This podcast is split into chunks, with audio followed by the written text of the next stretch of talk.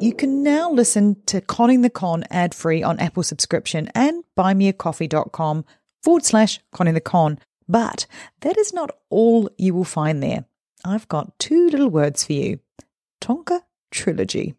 If you know, you know, right? And if you don't, keep listening to Conning the Con and it will all become clear soon enough.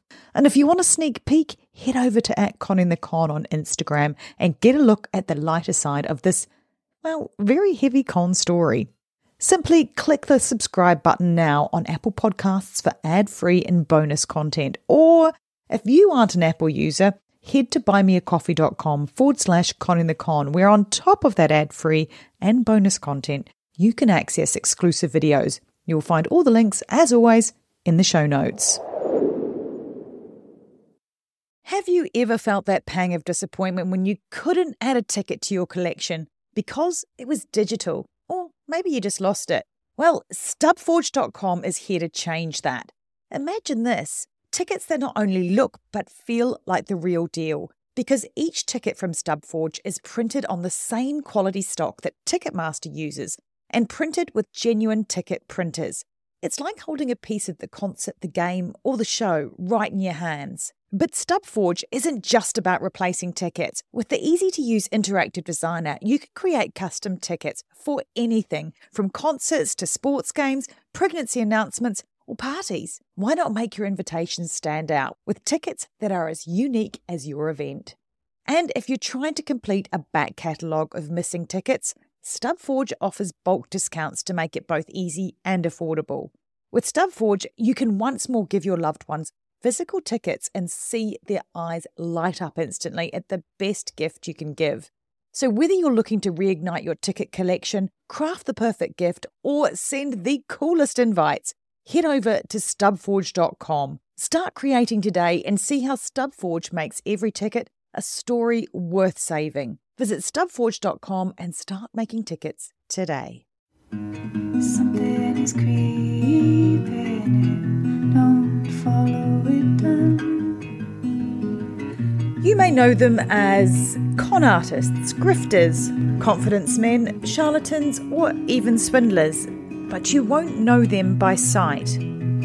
These shapeshifters hide in plain view, and for those unfortunate enough to cross paths with them, like my sister Emma, the trail of anarchy left in their wake is devastating. Coming up in this episode, my brother was like, Well, that sounds dodgy. That doesn't sound like it needs to happen in the first place. But certainly nothing that, right, that you would think actually this guy is a complete con because who thinks like that?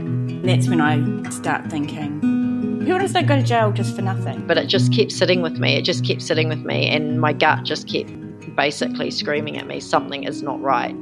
Something is not right, and make sure she doesn't lend him any money. I'm Sarah Ferris. And I'm Emma Ferris, and this is my story Conning the Con. Something is creeping in. Don't follow it down.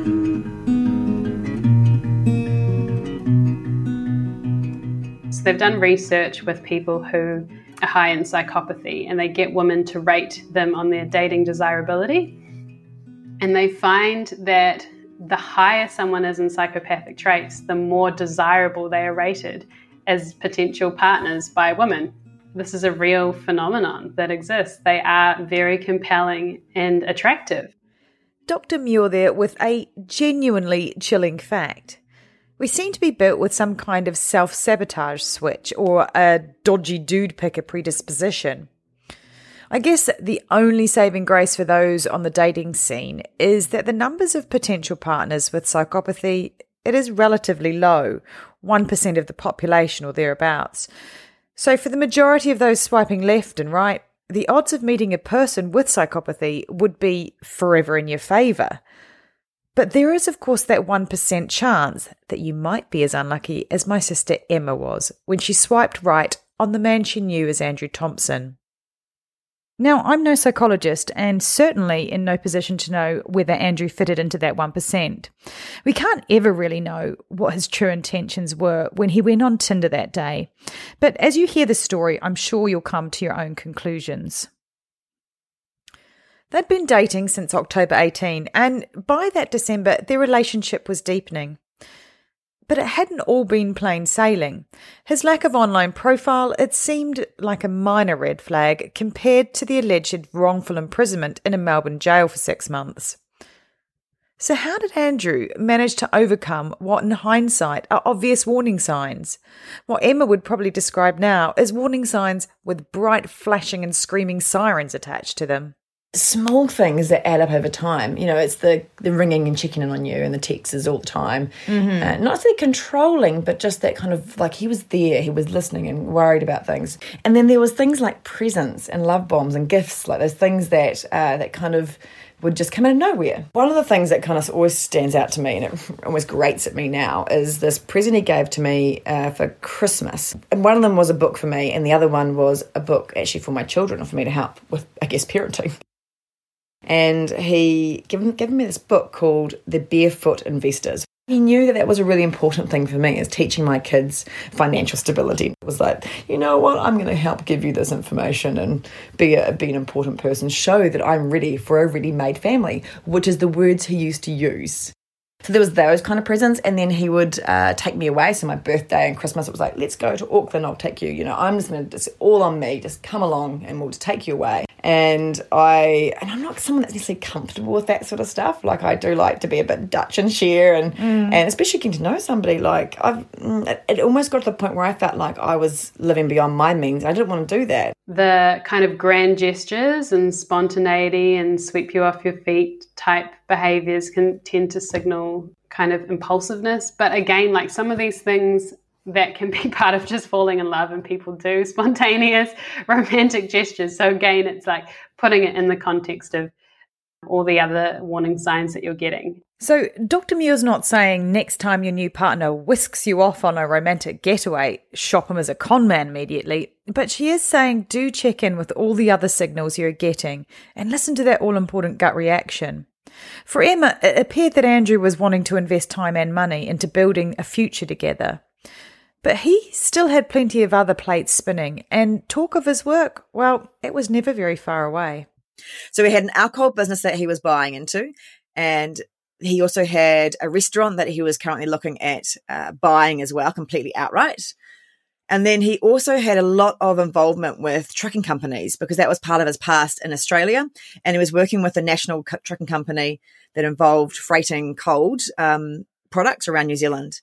And then he was also working with a local company based in Central Otago.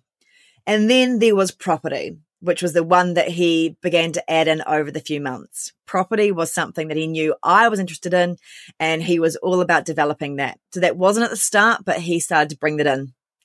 So many business ventures, I cannot keep them all straight. Have you ever heard the saying, throw something at the wall and see what sticks? Kind of felt like that's what Andrew was doing. He had created a broad enough range of business ventures that maybe at least one of them would help him part Emma with her money. And it wasn't long before he narrowed that down to property. So Andrew starts to gently blur the lines between business and the relationship, he does it little by little and even date by date. Some of the dates was actually taking me to the properties that he um, was trying to look at buying and was wanting me to to be involved with long term. So he took to took me to one in a place called Moke Lake and drove me past that and was like, "This is where it is." So there were so many parts of it that were that trust building I think that's part of it too, is when you're in a relationship and you're starting to get to know someone, there is so much happy hormones. You want to trust this is good and you you feel swept away. So like I'm not gonna deny that it was lovely to be treated nicely. And that that yeah. dopamine and happy hormones, it's like that's what the foundations of what I guess love builds from. And so I know that that clouds judgment and uh, as well as you kind of need to listen to your gut and check these things when I did do that, I couldn't get the information that I needed in, at that point.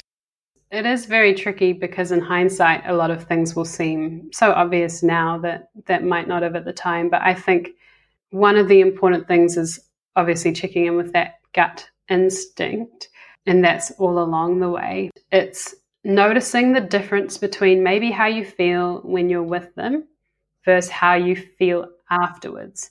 So I think that's probably where you'll find a real incongruence. So when you're with them, you feel enthralled and captivated and excited. But if you're left leaving that interaction feeling like really perplexed and confused and like, well, hold on, so, like something's something's missing, I think that's something to check in with throughout the way. Ah, the all important gut there again. And Emma's she knew was feeling a little bit off, but she was confused. And the reason she felt confused was part of Andrew's credibility. It came from adding a sprinkling of truth to his many, many lies. Well, one of the things was the wakeboarding and water skiing. So he talked about being a competitive wakeboarder and water skier. He then showed showed me really that he could do a lot of that stuff. And so he's behind my fam- family boat and he gets out there and then he pops up and just goes from and like skied it like he owned it. Dropped the one ski and the kids the kids were even like my little boy goes, Show off. Andrew didn't actually meet the children until February 2019, but before he could meet the children, there was one hurdle he had to get past first, and that was meeting our family. Now, being from a large family scattered around New Zealand, and for my part, the other side of the world, it takes a really special occasion to bring us all together. So, my mum's surprise 70th birthday was the perfect occasion for us to meet Emma's new boyfriend. It wasn't going to be plain sailing for Andrew. As a collective, we had our doubts about this guy that just sounded a little bit too good to be true. And Emma had already told him it was likely to be a bit of a meet the Fockers, minus the lie detector machine. If only we'd had one of those.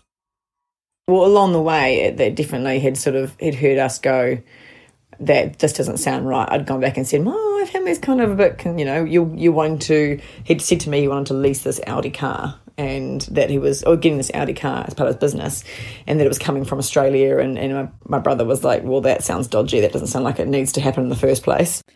And it wasn't just the family that had questioned Emma's new relationship with Andrew. Her friends were also feeling uneasy.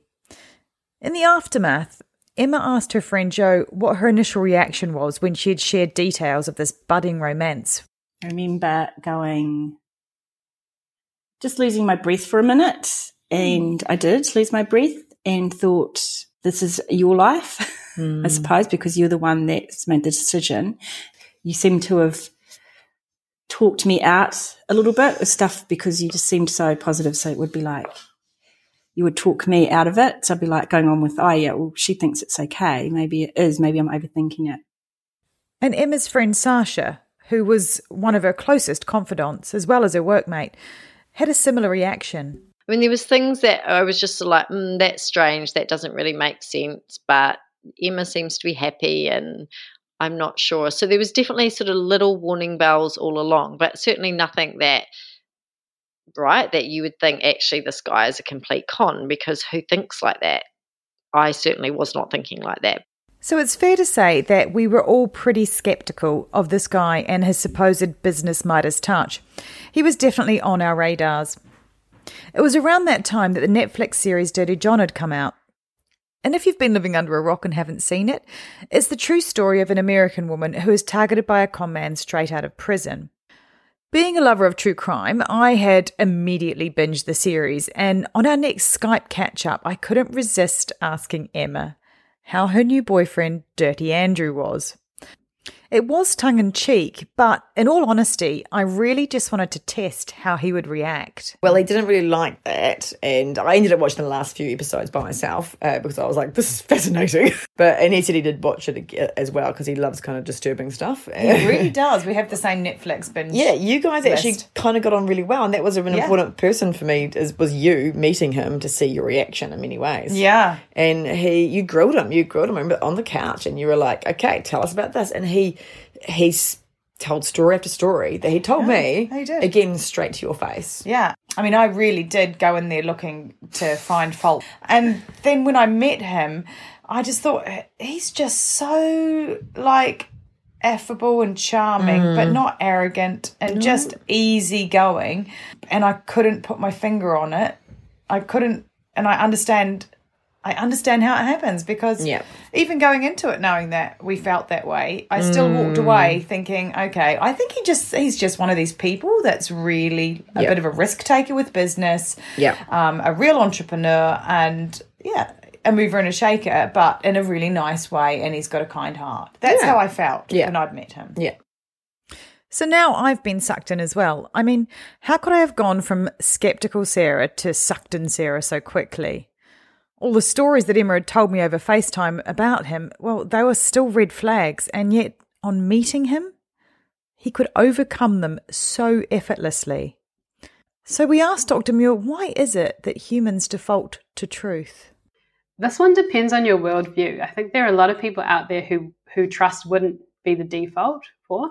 But if overall you've had mostly positive experiences in interpersonal relationships and you've got the belief system that you're a competent, good person, other people are trustworthy, the world is a safe place, you haven't been betrayed before significantly, you're going to tend to interpret your experiences through that worldview. So you'll be wanting your experiences to, to be coherent and to fit with that. Um, so you'll probably be more likely to filter information to, to fit within that picture.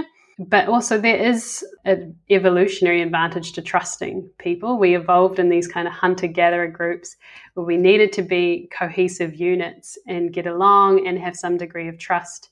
So, trust does have advantages. Of course, you needed to have some alertness to threat, but it is an adaptive trait overall.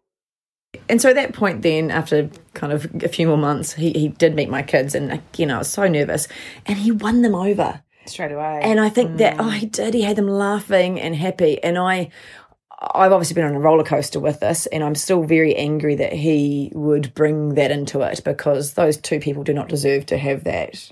So I guess yeah, moving on from that, he he just becomes a bit more in my day to day life. Um, we still live further apart, but then he- he'd always talked about moving over to where I was. He ended up moving in March of 2019 over to Queenstown and he rented a beautiful property. And his mum came over at that point to help. She was coming over anyway for his birthday.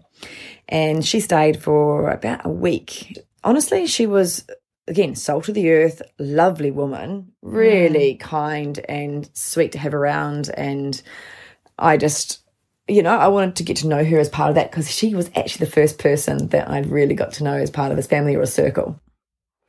And what better way to build trust than to introduce his lovely, kind hearted mother to Emma? It seems like a very risky move on Andrew's part for several reasons, not least of all being that he was using a fake last name. There was a real risk he was going to blow his cover. Why do con artists throw so much caution to the wind? people who con others that i mean the whole sort of part of their personality structure is that they don't care about risk they're not deterred by risk that's where they live in that risk zone that's their day to day for them they're always carrying the risk that this house of cards could collapse so while it might seem like just irrational to someone else that's just that's just their way of life But let's go back to Andrew's circle of friends. I wanted to know why, after months of dating, Emma wasn't concerned that she hadn't met anyone other than his mother. And it was times we'd be going out and he goes, Oh, I'll, I'll try and get hold of him and see if they can meet up. And oh, these guys are away for the weekend, but when we've got the new house, they'll come and stay because they'll love that. And it felt like you knew them again because of the stories he told, the photos he showed me. And he's like, Oh, they've just gone away. It's so annoying. And you're like, Hmm. So it wasn't like Andrew didn't have any friends. It's just they were all away on holiday at the same time for months on end. But luckily for Andrew, Emma wasn't overly concerned because she had met his mother, a real life, salt of the earth human being, and that gave Emma a level of security. But we still had our doubts, and that had resulted in us getting Emma to confront Andrew on more than one occasion. one of the times was when he was actually, uh, well, actually, was, part of it was to do with you, Sarah, when you were questioning um, his passport and to make sure I could see his name. I think it was around January when I was going to be going away with him flying. So he's like, just, you know, just see if you can see his passport. He wasn't happy. He was just like, well, you know, you shouldn't have to do that. I shouldn't have to prove that to you in the first place. And it was a small thing, but it kind of it kind of came up. And then there was another time as well, things like the business. That was the other ones that pushed back because my brother was, you know, I'd already done the research looking into these companies and looking on the company website and going, because, you know, I'm a director of my own company. So I was checking to see that he was a director in these companies he was saying he was in, and he wasn't. And I mean, obviously that's a red flag in the first place, but I was like, I want to know why? And um, so I, I asked him, and and he said, "Well, actually, it's, it's I've got an agreement with these with the, the the current owners that this is a transition." And that I'm going to be taking over or been buying in, and it's all to do with my Aussie business and Kim, my accountant, and transitioning over. Which, you know, I kind of went, "Uh, okay. And I remember telling it back to my brother again, and he's like, that doesn't sound right still. So I went back and I pushed and I got this look, your brother doesn't understand business. He doesn't understand it, which is quite funny because he's a general manager in a company. but I remember going, um, or maybe there is a different arrangement here, or like, you know, it's, but still not being comfortable with it.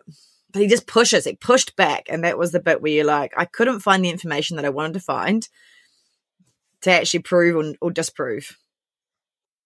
From October through to December, Andrew had spent his time laying the foundations for what would turn out to be his house of cards. But by December, he really needed to get things moving along.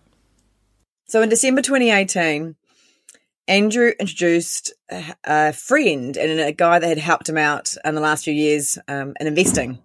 And his name was Ari. And Ari was someone that I'd, I'd, I've never heard of it before, him before. Uh, and the way that Andrew painted Ari was he was the guy that got him into investments and gave him a leg up. And the reason why he did this was because he said that he saw potential in Andrew and he would probably help out with me, is where he was going with that.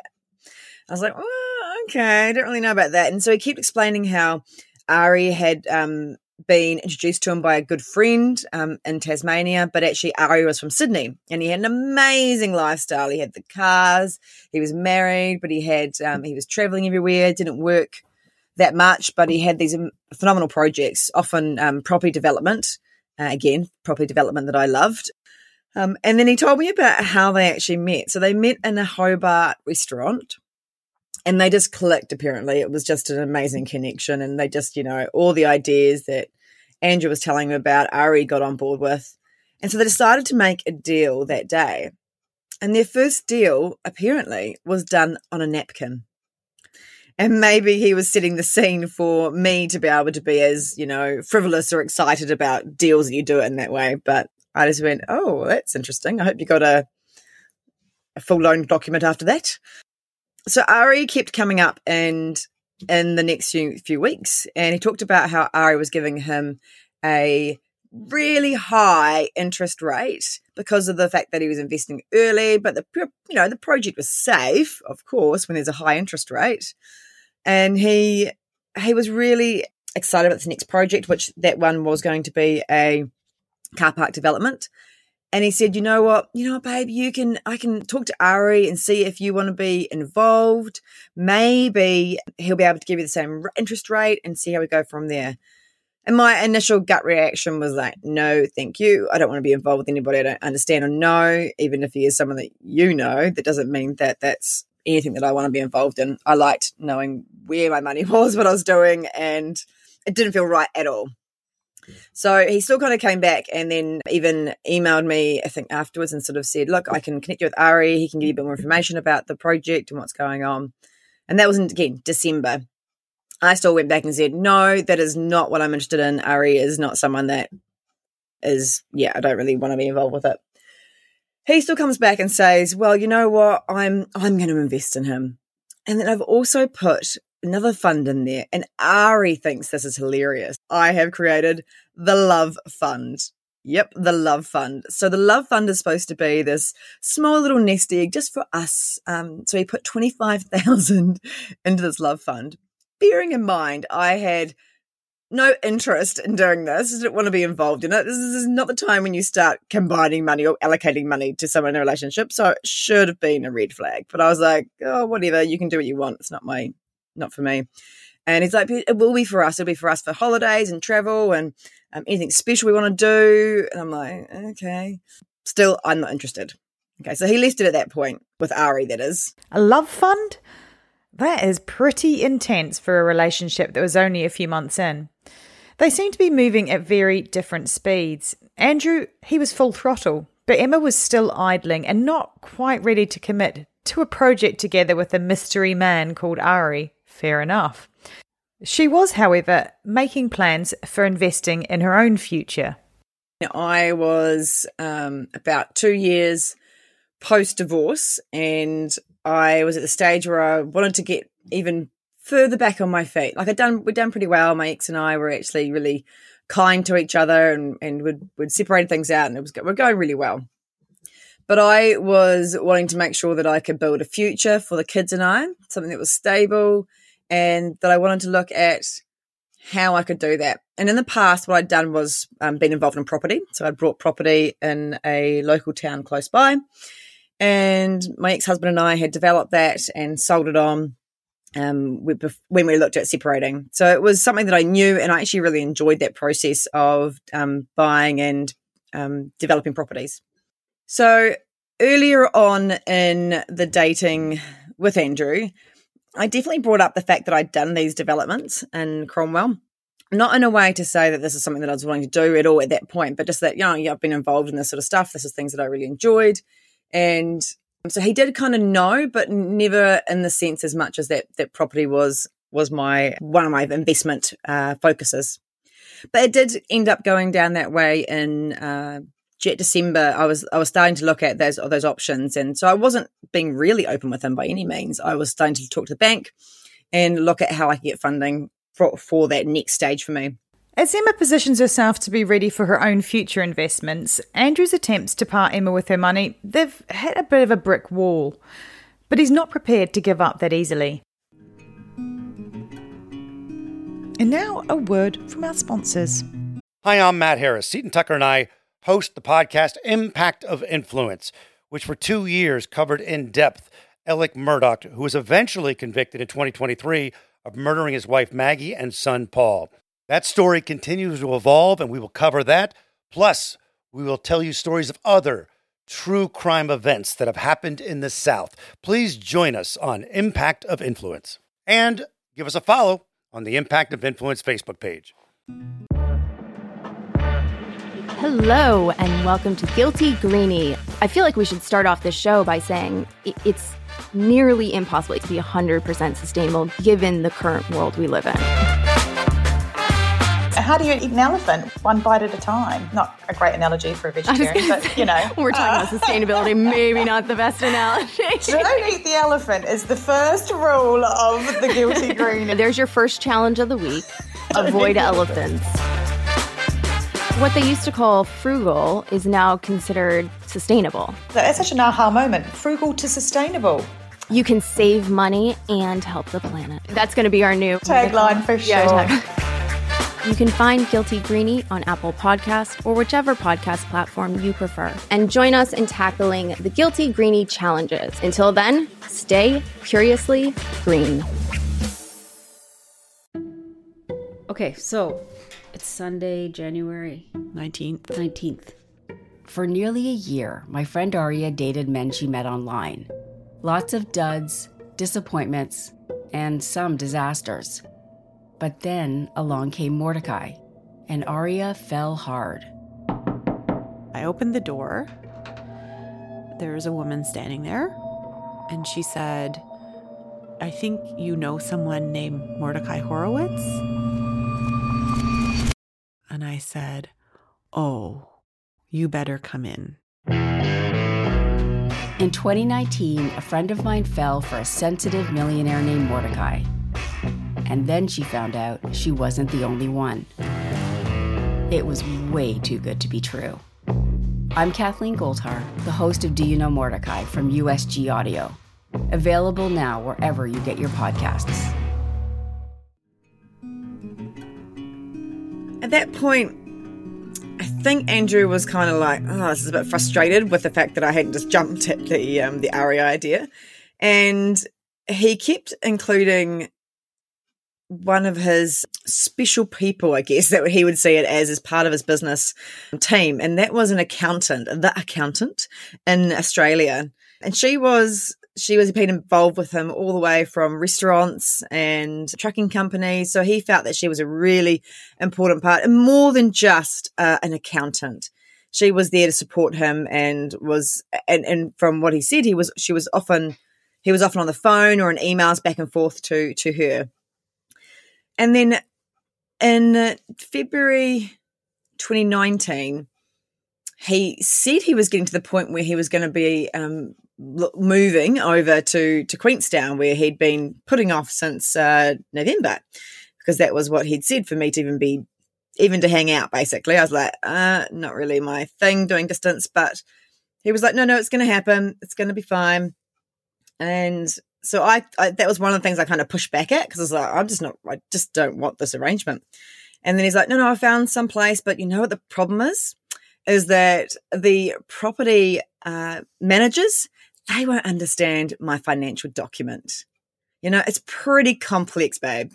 Needless to say, I get this email in February, which has his financial document attached. And it was literally along that lines of, you know, I thought I'm, I'm just getting organized to get the property. And just so for your comfort, you understand where I'm at. And he showed, he attached this financial document.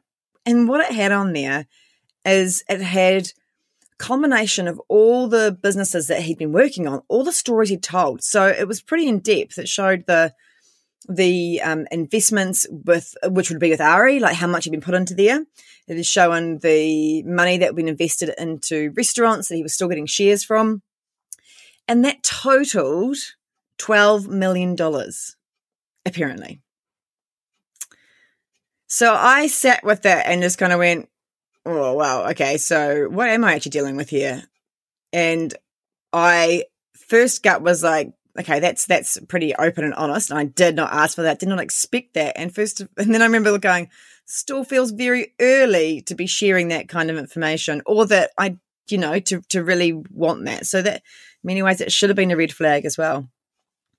The reason why he was showing me that was he needed to show a proof of income, and the real estate company that he was working with, or the property management, they needed to know actually who this person was and um, but they, they believed it just as I did. It still baffles me that that document showing Andrew's financial position to be 12 million, it got past banks and lawyers, real estate agents, and all the while without being exposed as a fake at any point. So Andrew knew by that stage I wasn't going to be working with Ari. That was just not an option. So he subtly kind of just dropped this little wee conversation. And it was when I was really busy. So February and March. And he he saw that. He saw that I was working really hard. And he said, you know what? I think I can help you out. I think I can be your Ari. And that was such a I was like, what do you mean? How can you be my Ari? And he goes, Well, I've been meaning to step into um, kind of angel investing or supporting people for a long time. And I want to be able to get people that have been that are important to me, the leg up that I was given, that Ari gave me. And he's like, Well, you're a perfect opportunity because I care for you and I've got the means. You, you know my businesses are doing, they're doing really well, but they could do with a bit of investment to help push them along, particularly the properties development in Queenstown that he'd shown shown me as well. So he was like, you know what, there's some really good opportunities here.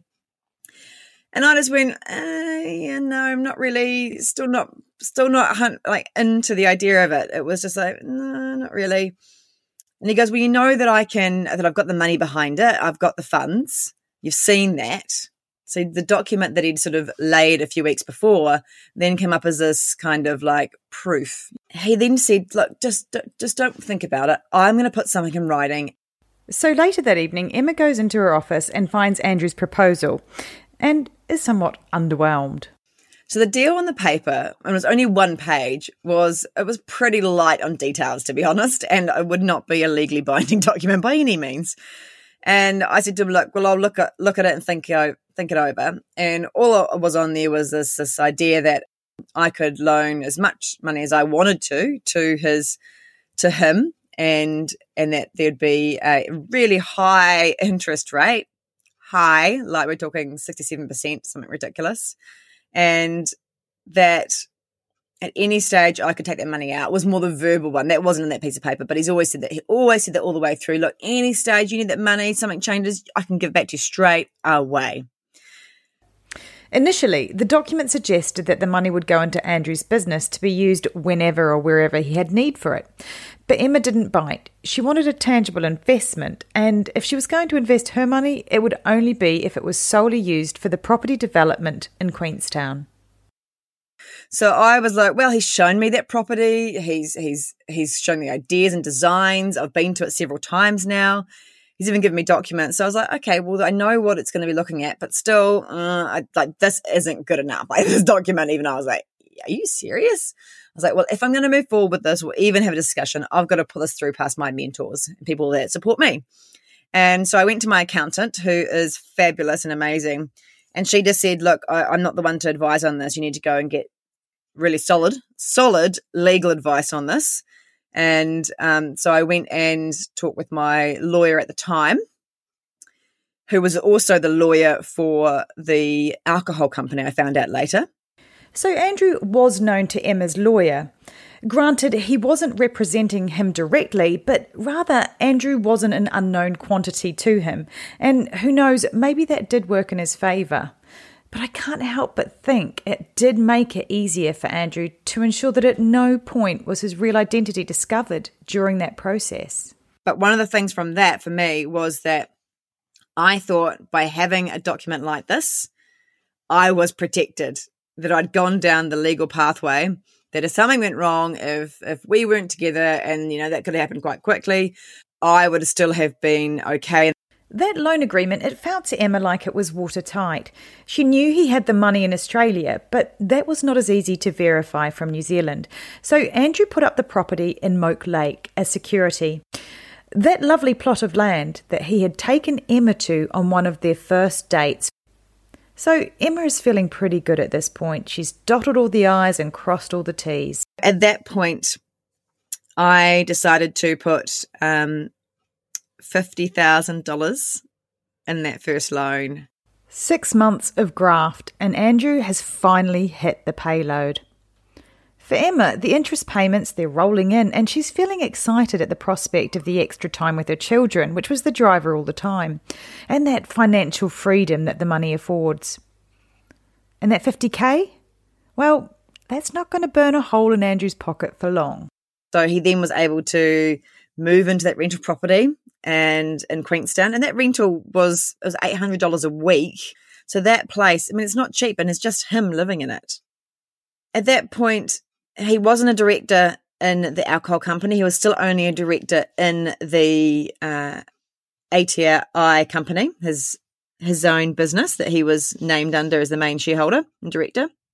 And I know that he had he said that he'd also put his lawyer on retainer as part of that.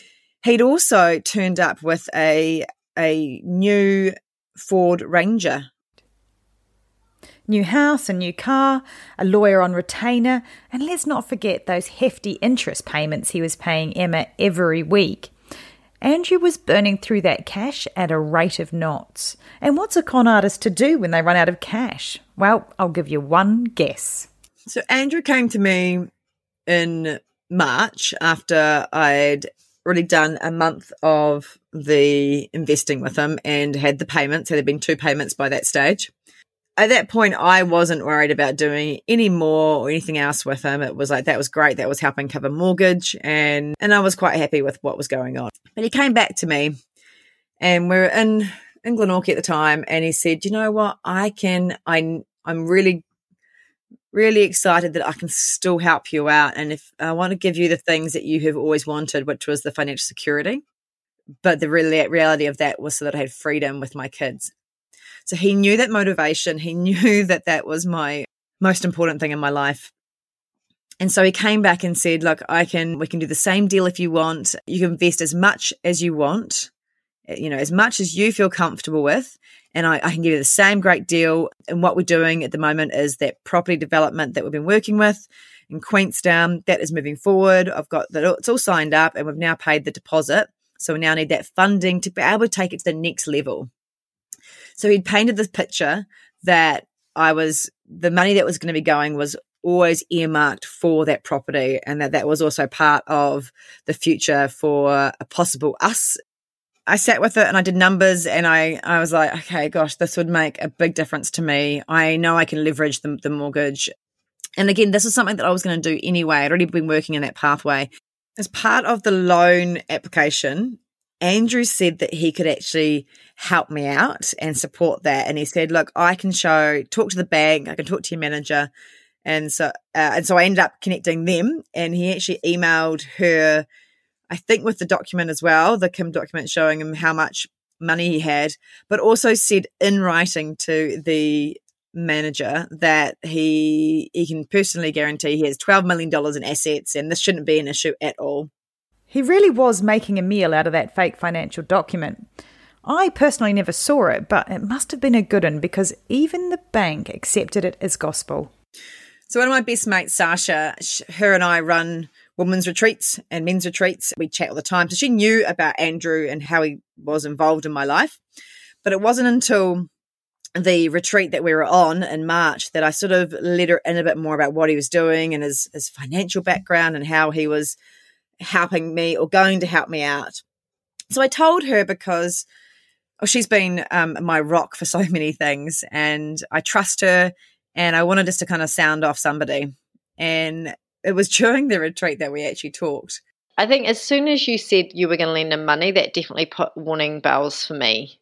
And I remember you telling me on that retreat, and it just didn't sit right with me. And it was at that point, because up until that point, I was like, well, you know, it's really mm, it's interesting how our minds work. I was kind of like, well, you know, I, I don't know, there's some things not adding up, but has it really got that much to do with me? And she seems happy.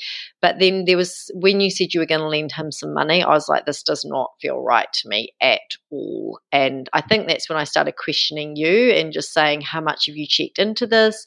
You know, have you really checked it out? And have, but I also knew you and I knew that you check details thoroughly. So that's why I was sort of confused. You you you assured me, but then after that I came back up home up into the North Island, but it just kept sitting with me. It just kept sitting with me and my gut just kept basically screaming at me something is not right. Something is not right and make sure she doesn't lend him any money.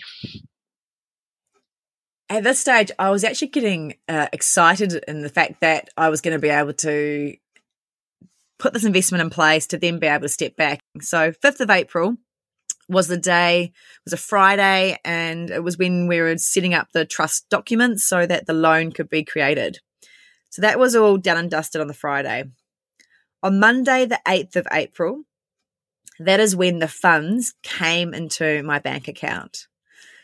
And so that is when I had 250,000 New Zealand dollars arrive in my account.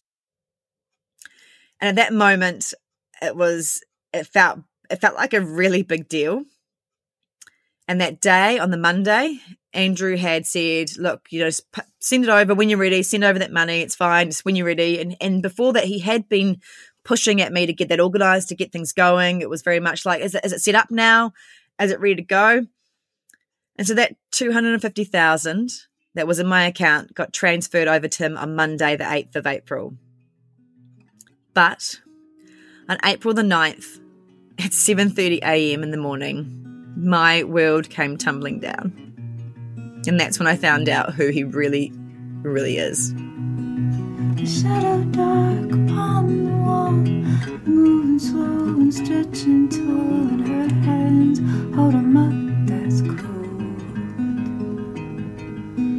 A shadow dark upon the wall, moving slow and stretching tall, and out to the mountains her gaze is If you liked our story, please share with family and friends, and like, subscribe, and review so others can learn from my lessons. If you or anyone you know has been affected by something similar, please reach out for help. You are not alone. We've included some links in our show notes. Conning the Con was made with the input of Dr. Sophie Muir and the original music is by the talented Aroha Min. Something is creeping in, don't follow it down.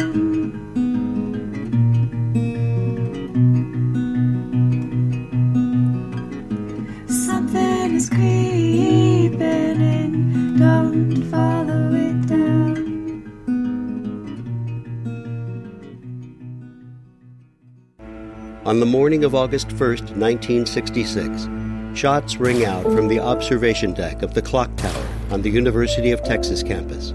It marks the infamous beginning of the modern era of mass shootings in America. You're listening to Stop the Killing. I'm Sarah Ferris. Join me and my co host, the former head of the FBI's active shooter program, Katherine Schweit. I spent five years as the FBI's top executive looking for answers to the mass shooting crisis. I've been at the shooting scenes, I've watched the reality of poor planning, I've traced heroic acts of bravery, and I've really sat silently and listened to the heart wrenching stories from survivors. Our hope is that together we can stop the cries of never again fading into until next time.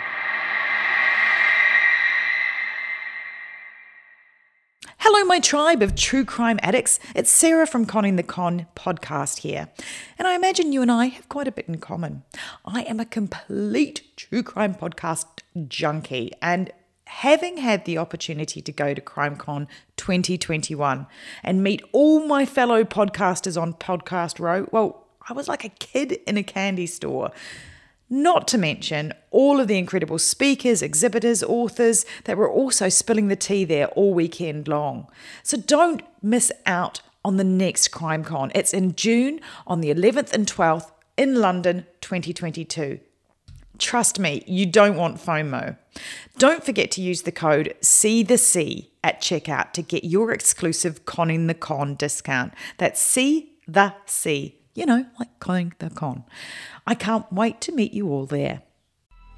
Coming up on 5 Minute News, I'm Anthony Davis. You might think it's partisan because maybe it's critical of one side or the other, but it's not. It's just the truth. And I think that's also something that's kind of unusual for Americans listening to the radio or to podcasts because the news landscape in the States has been so partisan for so many decades. So, five minute news is verified, truthful, independent, unbiased, and essential world news daily. Hi, this is Amy and Vanessa from She Goes by Jane, where we shine light on the stories of missing and unidentified women. On November 7th, we're sharing Nahida's story for the first time in a podcast, and this is a story that I thought I knew but after reading police reports, became more complicated than I thought. When investigators are called to Nahida Khatib's house, everything looks fine. Her purse is on the kitchen table, her cup of coffee is on the counter, and her two year old niece is in her playpen. The only thing amiss? Nahida is missing. Every week, we feature a poem written in honor of the person we're talking about. This week, we're joined by one of our favorite actresses. You might know her from Sister Act or King of the Hill or The Descendants. But if you're like us, you'll know her from Hocus Pocus. She's the much beloved Kathy Najimy. Join us November 7th to hear Nahida's story.